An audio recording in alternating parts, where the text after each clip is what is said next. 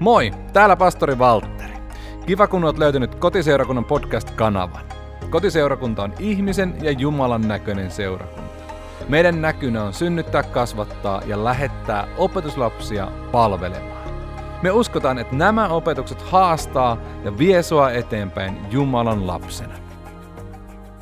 Luen Filippiläiskirjeen ensimmäistä lukua teille, jakeesta 9 jakeeseen 11. Rukoilen myös, että teidän rakkautenne kasvaisi ja tieto ja kaikenlainen ymmärrys lisääntyisi, niin että voisitte tutkia, mikä on parasta. Olisitte puhtaita ja moitteettomia Kristuksen päivään saakka, täynnä vanhurskauden hedelmää, jonka Jeesus Kristus saa aikaan Jumalan kunniaksi ja ylistykseksi. Paavali kuvaa tässä Jumalan lapsen elämää ja tuo siihen pari elementtiä. Puhuu kasvusta, kasvaisitte, ja sitten tuo tällaisen teeman, kun kantaisitte, olisitte täynnä hedelmää. Hedelmä raamatussa on, sitä on todella paljon. Me voidaan lukea sitä hedelmää, mitä Paavali tuotti. Paavalin hedelmä oli monet Uuden testamentin kirjeet me voidaan lukea Pietarin aikaansaamaa hedelmää. Se oli vaikkapa johtajuus. Pietari oli vahva hengellinen johtaja meille, me nähdään sitä hedelmää. Me voidaan seurata Martan hedelmää. Hänen hedelmänsä oli koti, joka palveli. Koti, joka rakasti yhteiskuntaa. Me voidaan lukea Luiksen Euniken hedelmästä. Siellä oli isoäiti, joka välitti uskon tyttärelleen ja tytär välitti sen jälleen pojalleen Timoteukselle. Se oli hedelmä, joka meni sukupolvesta toiseen. Me voidaan lukea Priskilan ja Akvillan elämästä. He olivat itse asiassa Uuden testamentin solujohtajia. Heidän kotonaan kokoontui seurakunta ja he tuki tuota pientä joukkoa. Ja se oli hedelmä, jota saatiin nähdä. Hedelmä on todella monenlaista raamatussa. Ja tämä vertaus, mihin me tänään mennään, niin puhuu tästä teemasta. Valitettavasti kuitenkin usein on myöskin toinen todellisuus tässä. Nimittäin hebrealaiskirje, viides luku. Tämä ei ole kovin mieltä ylentävä paikka, mutta näin on hebrealaiskirje sen kirjoitettu. Kerrotaan viides luku jakeesta 12. Te, joiden olisi jo aika olla opettajia, olette taas sen tarpeessa, että teille opetetaan Jumalan sana ensimmäisiä alkeita. Te olette maidon tarpeessa, ette vahvan ruoan.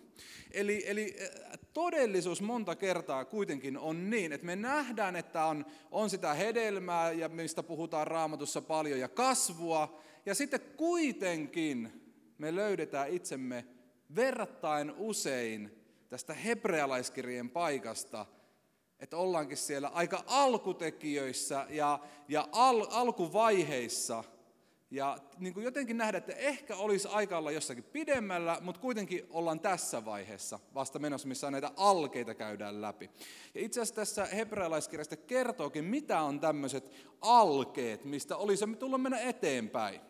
Ja se kerrotaan näin, näitä alkeita on esimerkiksi parannusta kuolleista teoista ja usko Jumalaan, oppikasteista ja niin edelleen. Eli Paavali sanoi, että nämä alku, alkuvaiheet on, tämä ensin askeleet liittyy siihen, että mikä on oikein ja mikä on väärin. Hyvän ja pahan taistelu. Ää, tai usko, usko Jumalaan. Onko Jumala olemassa ja voinko uskoa häneen? Tai kaste. Ne on niitä alkutekijöitä. Ja Paavali sanoi, että kuinka usein ihminen jääkää tälle tasolle. Kuitenkin tuo lukemani Filippiläiskirja sanoi, että hei, on toinenkin taso, toinen niin kuin pidemmälle menevä tie meille kaikille. Ja tänään me katsotaan tietyllä tavalla vähän uutta rajaa. Ää, mä haluan lukea teille sen vertauksen. Se löytyy Luukkaa evankeliumin 13. luku, jakeesta 6 eteenpäin. Jeesus kertoi tämän vertauksen. Eräällä miehellä oli viinitarhassaan istutettuna viikunapuu. Hän meni etsimään siitä hedelmiä, mutta ei löytänyt. Silloin hän sanoi viinitarhan hoitajalle, jo kolmena vuotena olen käynyt etsimässä hedelmiä tästä viikunapuusta, mutta en ole löytänyt. Hakkaa se pois.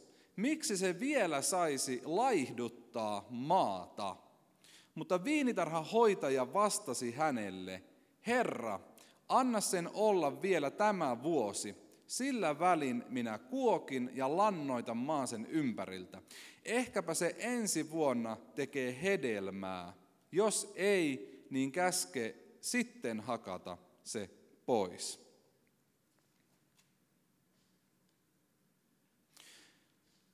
Me monta kertaa jäädään sille tasolle, että me asetetaan meidän uskon elämän kriteeriksi se, että mikä on minun suhteeni syntiin.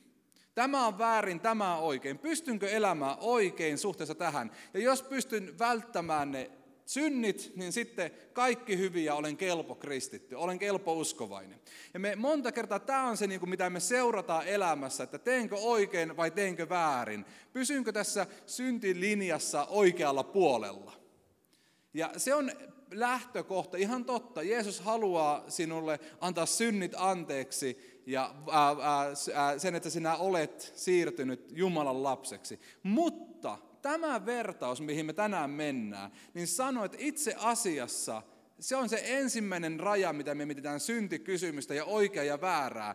Ja sen jälkeen alkaa hengellinen kasvu, ja siellä tulee aivan uusia sellaisia rajoja, mihin on meidän aika siirtää meidän huomiomme ja katseemme. Ja mä ajattelen, että mä tänään puhun ennen kaikkea hengellisille aikuisille. Jos sinä olet vasta tullut uskoon tai koet, että olet vielä hengellisesti lapsi, niin tämä puhe voi mennä sinulta hieman ohitse ja koet sen ehkä liian jotenkin, että mitä tuo tarkoittaa. Ja tämä on ennen kaikkea, nyt mä haluan puhua hengellisille aikuisille tämän puheeni kautta.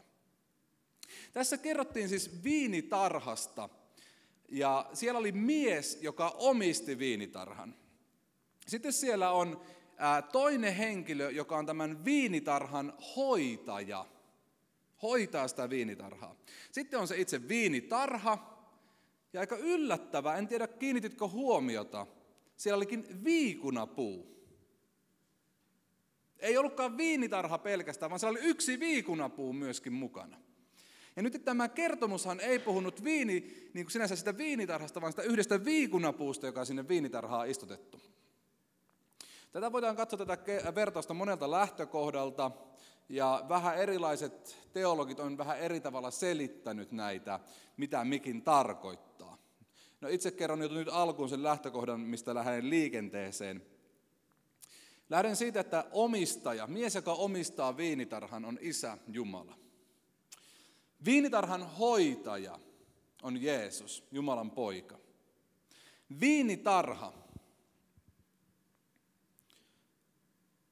Tuossa vaiheessa seurakuntaa ei ollut vielä perustettu, joten ajattelen, että se puhui ensimmäiselle kuulijoille ennen kaikkea Israelista ja juutalaisesta kansasta. En edusta niin sanottua korvausteologiaa, en edusta sitä näkemystä, että seurakunta olisi korvannut ää, juutalaisen kansan, mutta edustan sitä näkemystä, että meidät on ää, otettu mukaan juutalaisen kansan rinnalle ja puhutaan oksastettu samaan viinipuuhun heidän kanssaan. Joten tänään kun puhun teille, niin puhun tästä viinitarhasta seurakuntanäkemyksen kautta. Se on seurakunta, mutta rinnalla se on myöskin Israelia tarkoittava. Ja nyt sitten tämä viikunapuu. Tässä kontekstissa puhun yhdelle yksilö uskovalle. Se voit olla sinä, tai sitten tämä ei koske sinua. Tämä vertaus ei koske kaikkia. Tämä vertaus nyt puhuu selkeästi hedelmän kantamisesta ja hedelmättömyydestä. Ja jos sinä et ole hedelmätön, niin tämä ei nyt suoranaisesti koske sinua. Toki puhun tänään aika paljon myös itselleni selkeästi. Tässä on tietty jännite tässä minun tulkinnassani. Osa teologeista ei jaa tätä samaa tulkintaa mun kanssa, että viinitarhan omistaja on Isä Jumala ja viinitarhan hoitaja on Jeesus. Koska näillä kahdella persoonalla tässä vertauksessa on tietty ristiriita. Isä tahtoisi kaataa tuon viikunapuun ja Jeesus anoo armoa sille. Ja nähdään joidenkin mielestä, että tämmöistä ristiriitaa ei voi olla. Minulla on ollut viime viikkoina keskeneräisiä ajatuksia. Ja mä en yleensä jaa saarnoissa keskeneräisiä ajatuksia, mutta tämä on jotenkin semmoinen kohta, että mun pitää sanoa, että mua lämmittää tämä ristiriita, mikä tässä teologisesti on. Miksi? Että voiko olla niin, että isä tahtoo kaataa puun ja Jeesus anoo armoa sille edelleenkin. Sä voit sitä pohtia itse.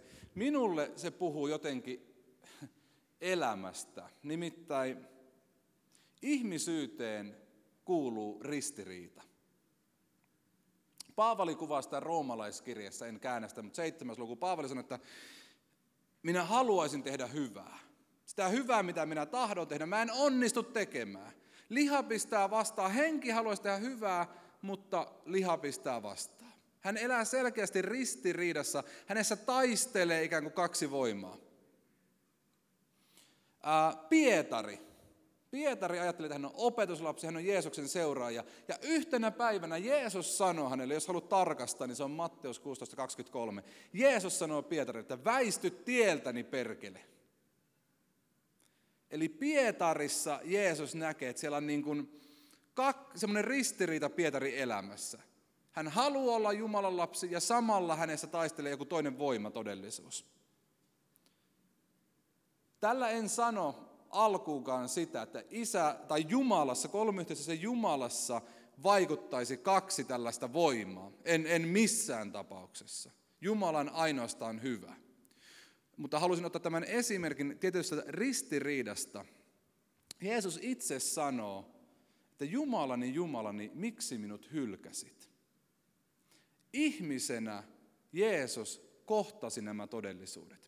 Jotenkin tämä on mua siunannut tämä ajatus, koska minä tiedän nämä eri todellisuudet. Sinä tiedät se, ne ristiriidat, mitä sinun elämässä on. Niin jollakin tavalla tämä ajatus siitä, että Jumala osaa käsitellä ristiriitoja ja hän, hän tietää, miten niissä toimitaan ja mahdollista, että Jumalassa itsessään on eri puolia. Niin kuin sanoin, niin en näe niin, että Jumala, ei, ei ole mahdollista, että Jumalassa olisi hyvä ja paha. Mutta mistä tulee se Jumalan persoonassa oleva ristiriita ehkä? Siitä, että Jumala on pyhä. Ja Jumalan pyhyys, sen seuraus on tuomio jonakin päivänä. Pyhyys ohjaa Jumalan tekemään, tuomitsemaan synnin yhtenä päivänä. Sitten Jumala on samanaikaisesti rakkaus. Ja Jumalan rakkaus taas vaikuttaa sen, että on armo ja armahtaminen. Ja tästä Jumalassa ei ole samanlainen ristiriita kuin meissä, hyvä ja paha, mutta Jumalan ehdoton pyhyys ja Jumalan ehdoton rakkaus niin ne vaikuttaa sen tietyn näennäisen, se ei ole oikeasti ristiriita, mutta sen, että Jumalassa on eri puolia. Mutta jotenkin tämä ajatus kiehtoo minua, että Jumalassa on ikään kuin jännite, mutta se auttaa mua ymmärtämään ehkä tätä elämää vähän paremmin. Tämä on vaillinainen ajatus ja halusin sen jättää teille. Nyt mennään sitten tähän vertauksessa syvemmälle. Ja seitsemän sanoi näin. Jo kolmena vuotena olen käynyt etsimässä hedelmiä tästä viikunapuusta, mutta en ole löytänyt. Hakkaa se pois. Miksi se vielä saisi laihduttaa maata? Tämän vertauksen yksinkertainen ja selkeä sanoma on se, että isäntä odottaa tältä puulta hedelmää. Hyvin yksinkertainen sanoma. Tämä omistaja odottaa viikunapuulta hedelmää. Hän on kolmena vuotena käynyt katsomassa, joko sitä hedelmää on, joko se nyt tuottaa hedelmää. Ja tästä ei päästä yli eikä ympäri. Tämän vertauksen se ehdoton sanomaan, että Jumala odottaa hänen omiensa tuottavan hedelmää. Ja itse asiassa tämä vertaus on nyt se uusi raja – se ensin, jos sinä olet Jumalan lapsi ja olet jo kasvanut uskossasi siitä lapsivaiheesta, niin se sinun rajasi ei enää tule olla siinä, että mitenkä mä onnistun sen synnin vallan voittamaan, vaan kysymys on siitä, kannanko minä hedelmää. Olenko minä hedelmää kantava Jumalan seuraaja. Ja siinä menee se minun suuri kysymykseni ja sinun Jumalan omana, kun olet kasvanut uskossasi. Tuotanko minä hedelmää?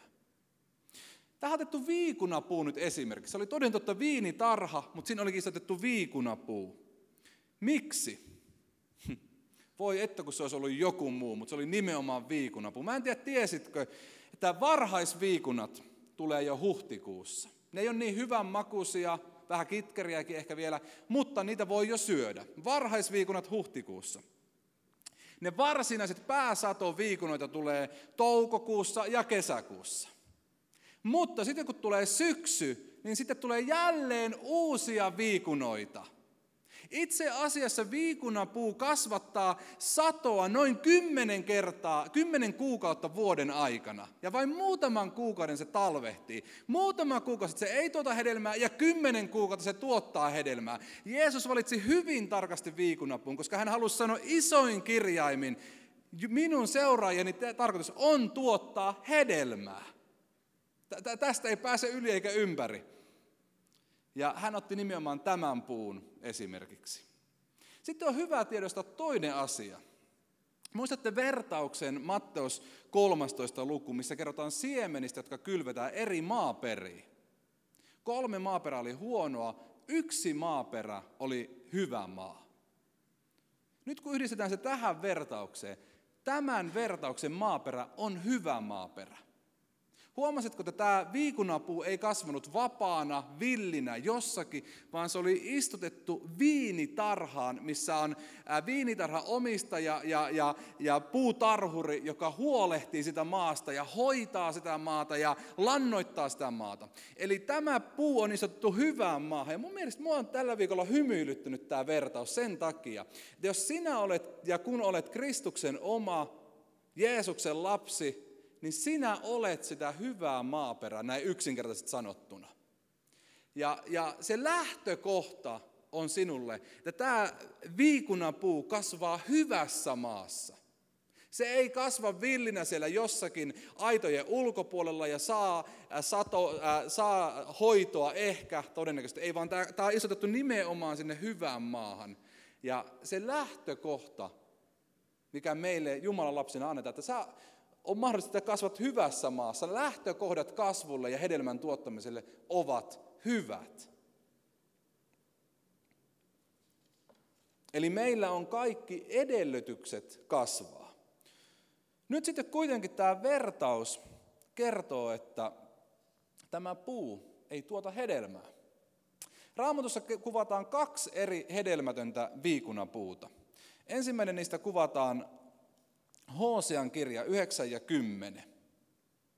Ensin sinne kerrotaan viini, äh, viiniviljelystä. Kun rypäleet autiomaassa oli, kuin rypäleet autiomaassa oli Israel, kun minä sen löysin.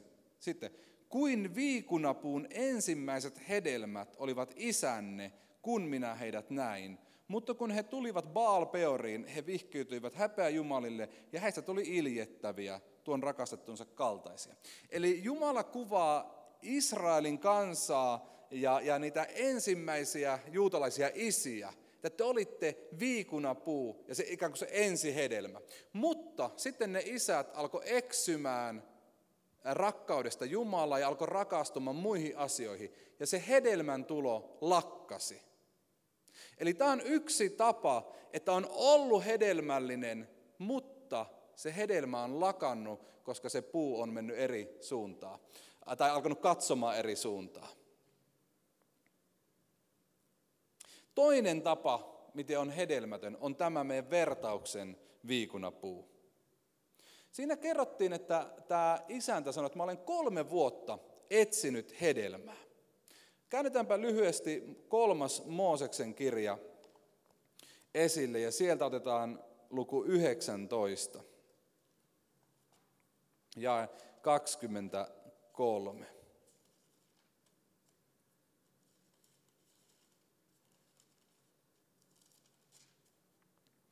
Kun tulette siihen maahan ja istutatte kaikenlaisia hedelmäpuita, niin jättäkää ne, niiden hedelmät koskemattomiksi. Kolme vuotta teidän on pidettävä ne koskemattomina, niiden hedelmiä ei saa syödä. Eli kun puu istutettiin, niin kolme ensimmäistä vuotta sen hedelmiä ei poimittu, vaan se annettiin kasvaa rauhassa. Nyt oli siis tämä tapaus, että isäntä oli kolmena vuonna kiertänyt puuta ja katsonut, joko se tuottaa hedelmää. Tarkoitus ei ollut, että hän jo poimii ne, vaan tarkoitus oli, että hän seuraa, että joko se tuottaa hedelmää. Ja mitä ihmettä, se hedelmä ei ollut kasvanut. Sitä hedelmää ei ollut tullut. Eli tämä puu ei tuottanut hedelmää silloin, kun se olisi jo pitänyt tuottaa. Puu oli kerrota, että se oli tuottanut vain lehtiä. Se puu oli ulkoisesti vihreä, se näytti siltä, mitä sen pitikin, se näytti eloisa. Jos sitä puulta olisi kysytty, mitä kuuluu, niin se sanoi, että minä voin ihan hyvin. Se puu oli ihan ok, mutta se ei tehnyt sitä tärkeää tehtävää, mikä sille kuului. Hedelmiä toisia varten. Sitä, että elämä sen puun kautta lisääntyisi ja leviäisi hänen kauttaan.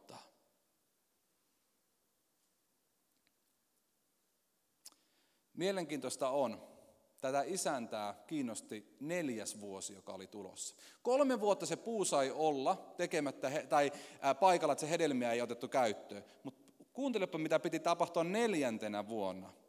Neljäntenä vuonna kaikki niiden hedelmät pyhitettäköön Herralle ilojuhlassa.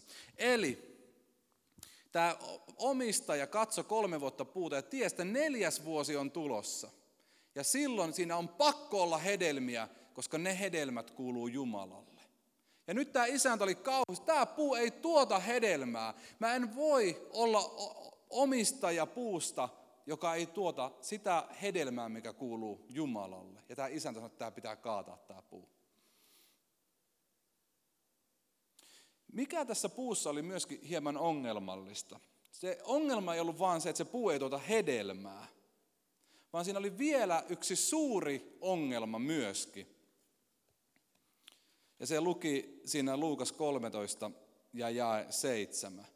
Miksi se saisi vielä laihduttaa maata? Tämä laihduttaa maata on hieman erikoinen termi.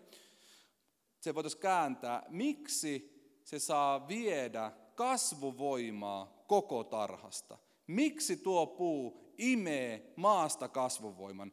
Miksi tuo puu saa tehdä äh, kasvun voimattomaksi? Miksi tuo puu saa tehdä maan tehottomaksi? Miksi tuo puu saa tehdä maan mitättömäksi? Eli se isäntä näki, että tämä yksi puu imee energiaa maasta, mutta se ei tuota hedelmää, ja sen maa siinä ympärillä, niin kaikki energia menee siihen puuhun.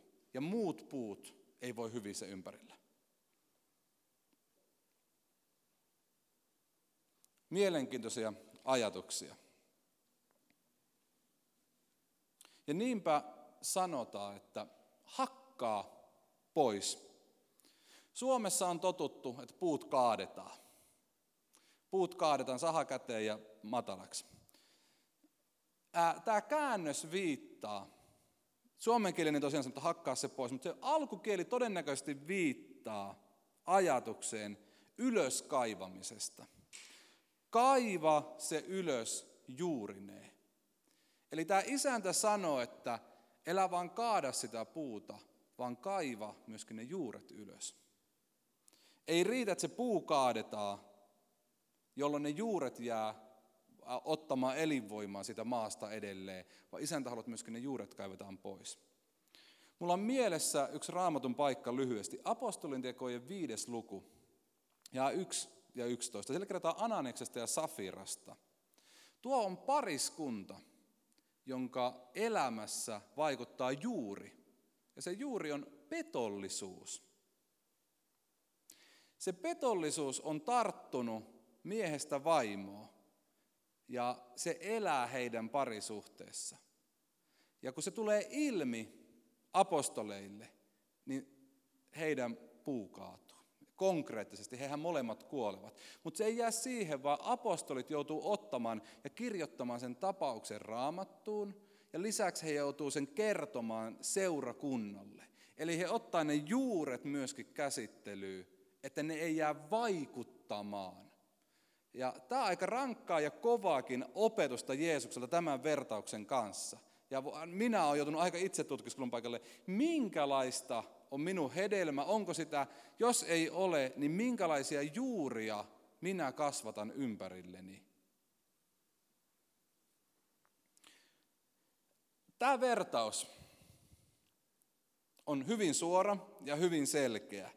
Ja se tietyllä tavalla nostaa riman korkealle, ja minä olen haukkunut henkeni tämä edessä. Mutta samalla, ihan samalla, tämä vertaus on äärimmäisen armollinen. Me vaan monta kertaa, jos me kuullaan pelkästään tämä, mihin nyt, niin me niin kuin nähdään se tuomio tai se puun kaataminen. Mutta tässä on suuri armo tässä vertauksessa. Nimittäin tämä hoitaja, puutarhuri vastaa, An, Herra, anna sen olla vielä tämä vuosi. Sillä välin minä kuokin ja lannoitan maan sen ympäriltä. Anna sen olla vielä tämä vuosi. Itse asiassa suomalainen käännös on, että anna sen olla vielä tämä vuosi. En tiedä, oletko löytänyt sen, mutta tuo anna sen olla vielä tämä vuosi on meille käännetty juuri näin, ja monesti se käännetään näinkin. Mutta vielä useammin tuo alkukielen sana käännetään, että anna sille anteeksi edelleen.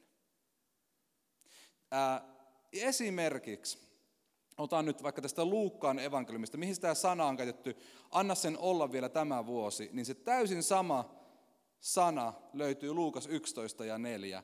Anna meille meidän syntimme anteeksi, sillä mekin annamme anteeksi jokaiselle, joka on meille velkaa. Tämä täysin sama sana on tässä, anna meille anteeksi. Tai esimerkiksi Matteuksen evankeliumi, yhdeksäs luku, jae kaksi. Ole rohkealla mielellä poikani, sinun syntisi annetaan anteeksi. Ja tämä on aika upea ajatus tässä, että puutarhuri, huomaa, puu ei ano armoa. Puu on hiljaa paikallaan, mutta puutarhuri sanoi isännälle, että on armollinen tälle puulle. Anna anteeksi sille. Me monta kertaa ajatellaan, että antaako Jumala minulle vielä anteeksi. Ja mitenkä voin saada anteeksi? No itse asiassa Jeesus Kristus anoo sinulle armoa ja minulle paljon enemmän kuin minä itse anon. Hän on se, joka haluaa, että armo kohtaa minut. Hän on se, joka haluaa julistaa anteeksi antoa. Ja tämä on hedelmän kasvamisen itse asiassa lähtökohta. Minä en voi kasvattaa hedelmää syyllisyydessä. Jos mulla on syyllisyys elämässä menneiden vuosien virheistä, menneiden vuosien hedelmättömyydestä, mä en pysty kantamaan syyllisyyden alla hedelmää. Ja tämä on ihan lähtökohta hedelmälle, että Jeesus sanoo, että mä anon sulle armoa, mä anon anteeksi antoa sun syyllisyyteen, kun sun syyllisyys on käsitelty. Sä tiedät, että ei ne kolme mennyttä vuotta, mä oon ehkä ollut hedelmätön, mutta Jumalan anteeksi anto tulee ensimmäisenä paikkaamaan sen ja pyyhkimään sen syyllisyyden.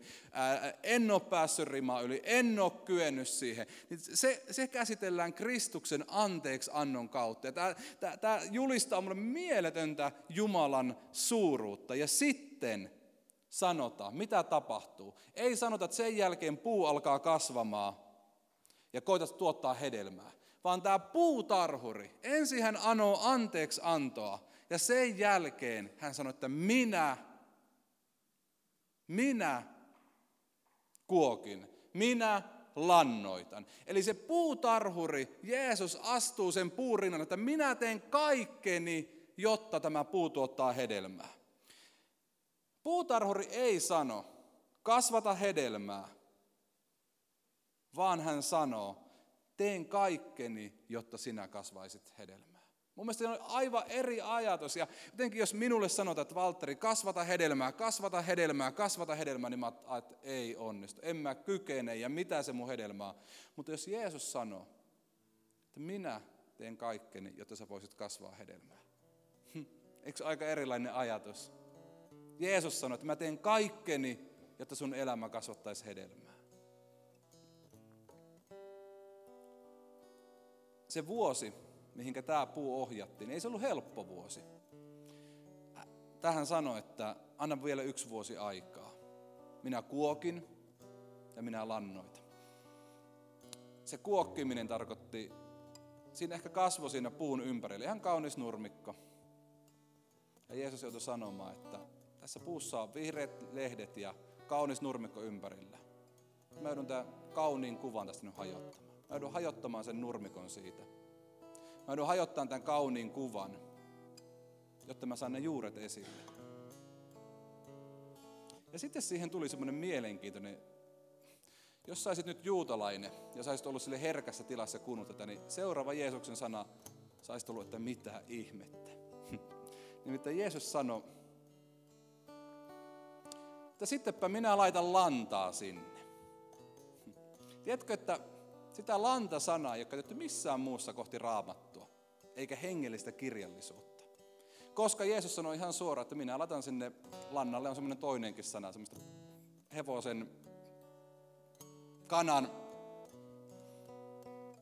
Jeesus sanoi ihan suoraan näin, kaunistelematta, ja jotkut oli siinä ihan ihmistä, eikä Jeesus nyt ainakaan puhu noista fariseuksista. Nythän se niin sanoi, että kuulkaa fariseukset, nyt mä laitan teidän elämä ympärillenne täyttä hevosen. Ei se voi tehdä noin. Mutta itse asiassa Jeesus sanoi just tällä tavalla tässä vertauksessa. Hän sanoi sen kauniisti vähän huumorilla, mutta hän sanoi, että se, että mä alan kuokkimaan ja lannottamaan, niin se ta- ei tarkoita sitä, että katsellaan kauniita siunauksia, vaan se vuosi, mikä tällä puulla oli edessä, niin oli se aika, kun ne juuret kasvettiin esille. Ja niitä juuria, niitä juurien ympärillä oli ollut hedelmätön maa. Ja meidän elämän juuria ympärillä on aika ajoin täysin hedelmätöntä maata. Se, voi, se hedelmätön maa olla kuollutta uskonnollisuutta, tai se maa voi olla tämän maailman maa-aineesta. Mitä me ollaan annettu tulla siihen? Ja yritetään sieltä imeä. Ja tämän puun Jeesus johtikin ja sanoi, että seuraavana vuonna tämä puu joutuu kohtaamaan kaiken sen lannan. Kaiken semmoisen ei mukavan, mutta se johtaa hedelmän tuottamiseen. Te ehkä muistatte, Pietari oli näkyvä, hän oli räiskyvä ja kaikki, että tässä on meille suuri johtaja. Mutta mitä Jeesus joutui tekemään Pietarille? Ensin hän joutui sallimaan, että Pietari kieltää Jeesuksen. Täydellinen tippuminen alas. Sen kieltämisen kautta paljastui Pietarin juuret. Ja sitten kun ne juuret oli paljastunut, niin Jeesus alkoi työstämään niitä. Hän sanoi Pietarille, että rakastaksa mua? Rakastaksa oikeasti mua? Pietari, onko mä sulle rakas? Ja niitä juuria alettiin hoitamaan. Ja Pietarista kasvoi hedelmää. Sama oli Paavalilla. Paavali oli kaikkien tuntema suuri hengellinen johtaja, uskonnollinen johtaja. Mutta niin vain Jumala antoi hänellekin täydellisen lantaläjäyksen. Sokaisi hänet. Paavali joutui kolme päivää sokeana etsimään oikeita tietä ja ihmettä, että mitä tässä on tapahtumassa. Täydelliseen pimeyteen joutui. Ja sen pimeyden keskellä Jumala alkoi puhumaan, että hei, mä oon Jeesus. Sä oot vainannut mua, mutta mä oon elävä persoona. Ja Paavali alkoi tuottaa hedelmää. Se kysymys mulle on tänään, että onko mä hedelmällinen? Jos mä sanon, totean, että hei mä oon hedelmällinen, hieno juttu, mutta jos mä joudun toteamaan, että mä en ole hedelmällinen, niin on kaksi vaihtoehtoa. Puun kaataminen tai antautuminen tähän kouluun, missä Jeesus joutuu kaivaa ehkä juuria. Se on armo, se on suurta armoa. Me ei haluta sitä, mutta Jeesus tietää puutarhan, että se on parasta, mitä voi tapahtua. Viimeinen ajatus.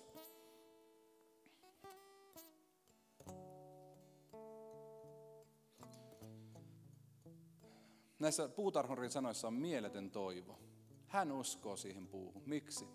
Nämä kolme vuotta, mitkä tuo puu oli ollut, niin se monta kertaa viitataan siihen, että Jeesus oli jo kolme vuotta tehnyt työtä juutalaisen kansan keskellä. Hän oli kolmisen vuotta kiertänyt siellä, opettanut, vetänyt ihmisiä puoleensa. Ja ikään kuin olisi kysyt, että tuottaakohan tämä tulosta? Tuottaako tämä kolme vuotta, mitä on tehty työtä? Tuottaako se tulosta? Jeesus itse, hän tiesi, että myös hän joutuu tietyllä tavalla ristiriidan eteen. Hän joutuu siihen, että häntä kuokitaan ja hänet yritetään kaataa. hän joutui Getsemaneen, hän joutui Golgatalle, hän joutui ristille. Ja hän asettui niin kuin mekin siihen vuoteen, missä hänet todella yritetään kaataa.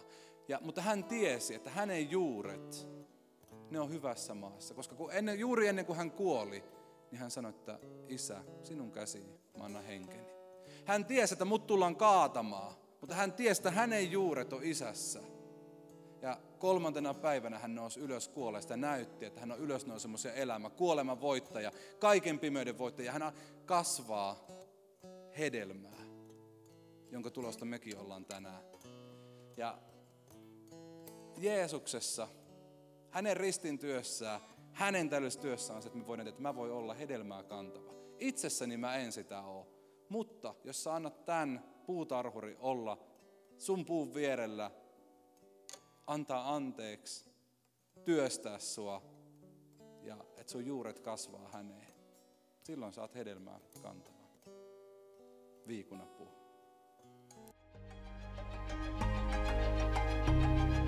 Me toivotaan, että tämä opetus kasvatti sua Jumalan lapsena. Lisätietoa meidän seurakunnasta löydät osoitteesta koti.fi. Saat aina tervetullut meidän kotiin.